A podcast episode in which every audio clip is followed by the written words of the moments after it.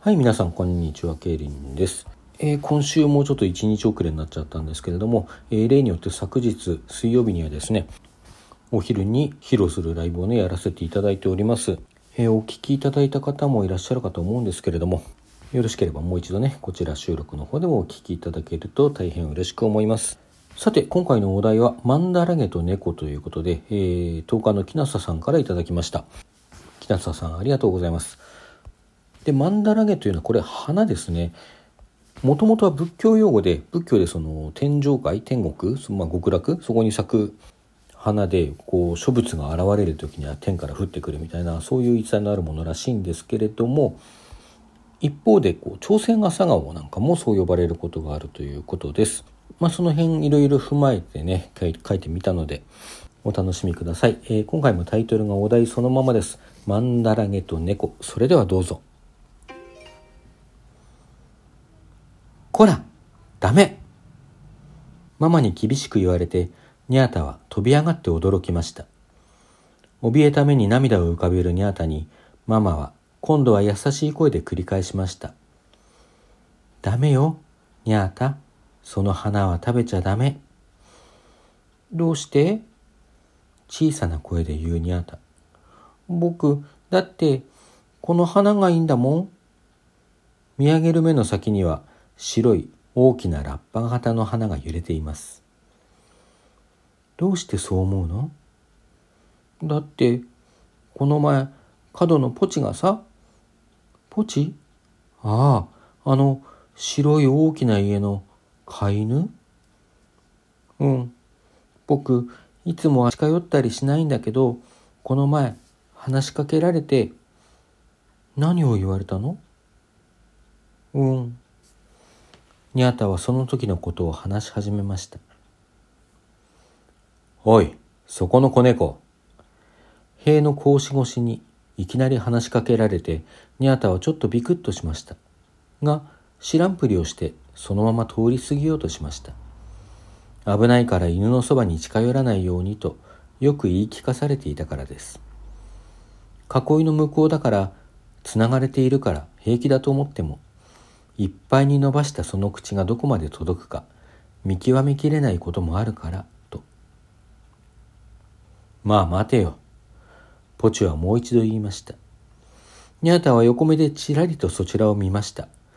ポチは白い中型犬ですが、子猫のニャータから見るといかにも大きく恐ろしく見えました。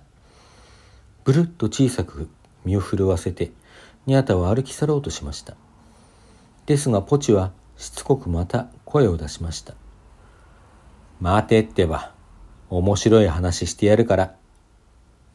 面白い？好奇心が湧きました。だいたい飼い犬がこんなにしつこく話しかけてくるのも珍しいことです。何か本当に面白いことがあるのかもしれないとニャータは思いました。ここからでいい？ニャータは向き直って二歩だけそちらに近づいて座りました。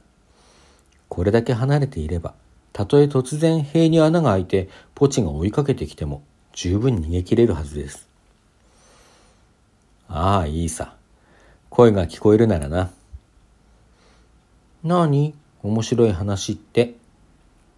ニャータはわざと大きな声を出しました。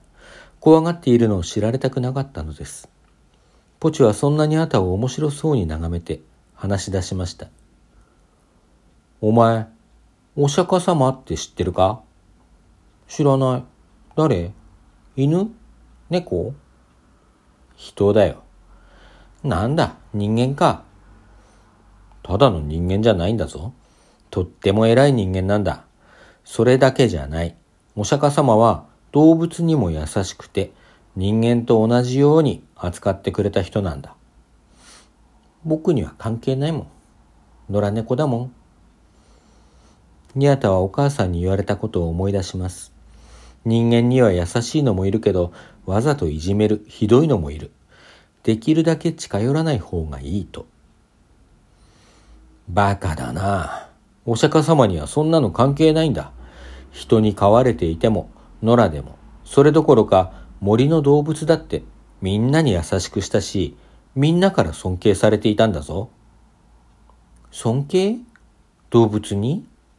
うっそだ。にゃーたは言いました。嘘とは何だ？本当だぞ。お釈迦様は生き物が辛い目や悲しい目に遭わないで済むにはどうしたらいいか、みんなに教えてくれたんだ。じゃあどこにいるのさ、そのお釈迦様って。もういないよ。え？大昔に死んだんだ。なんだ？だったら余計関係ないじゃないか。でもとっても偉い人で、だから今でもお釈迦様の言ったことを大勢の人間が伝えて忘れないようにしてるんだぞ。へえ。にゃたはつまらなそうに言いました。ねえ、それが面白い話？これで終わりならもう帰るけど。まあ待てよ。面白いのはここからなんだ。何？お釈迦様が死ぬとき、大勢の人間や動物が集まってきたんだ。ふーん。それで？だけどな、猫だけはそこにいなかったんだよ。え？初めて自分に関係ありそうになったのを聞いて、ニャタは耳をピクリと震わせました。どうして？お釈迦様はとっても偉い人で、立派なことをたくさん教えてくれた。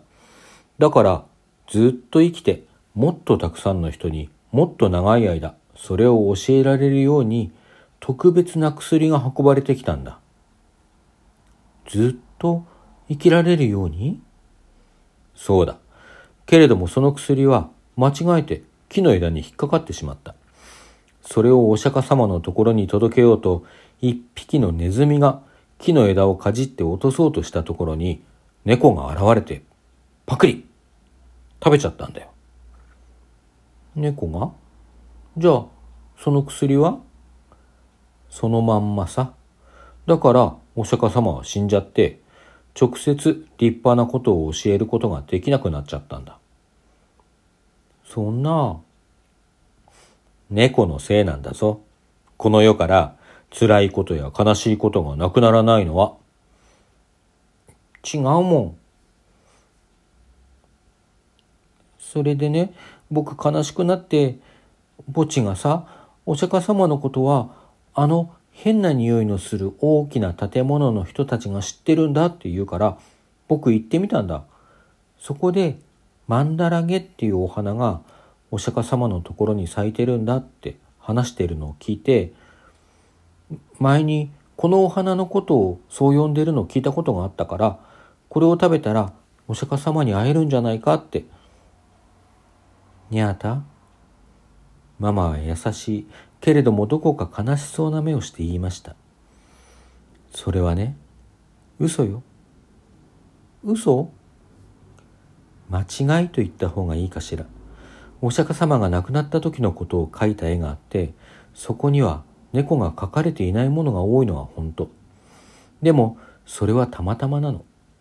そのポチが話したのはね、一部の人が勝手に考えただけのただのお話。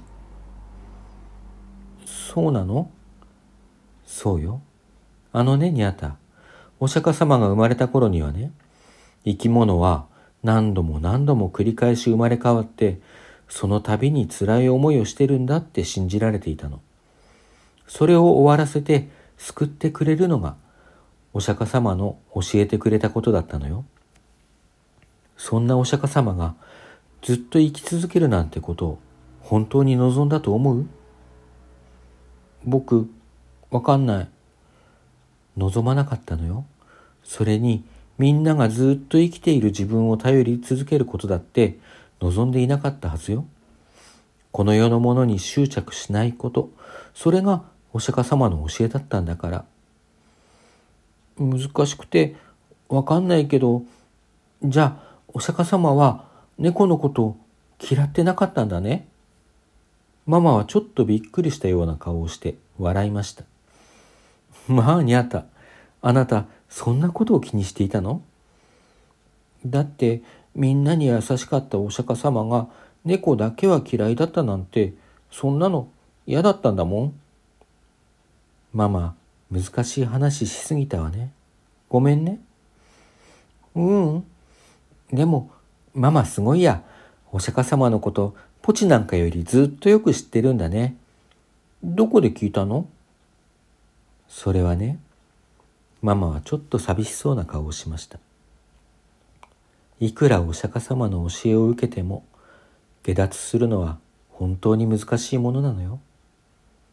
え？きょとんと聞き返すにあたに、ママはまた笑いかけました。なんでもない。なんでもないのよ。はい、というお話でした。いかがでしたでしょうか。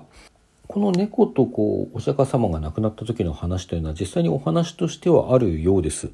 まあ、ただ比較的それ成立が新しいなんて話もあったりしてね、まあ、ちょっと掘り切れてないんですけどもご興味があったらあの調べてみたら面白いかもしれません。あとマンダラゲっていうのもね様々なこう表彰があってこれももっと深く掘り下げるともっともっと面白いものが書けるのかもしれないんですけども今回はこのような形にまとめさせていただきました。さて当企画お題で創作では常時参加者を募集しております。毎週決めたお題に沿って何らかの創作をラジオトーク上で発表していただくという企画ですそんなわけで前後しましたが次回のお題はこれだ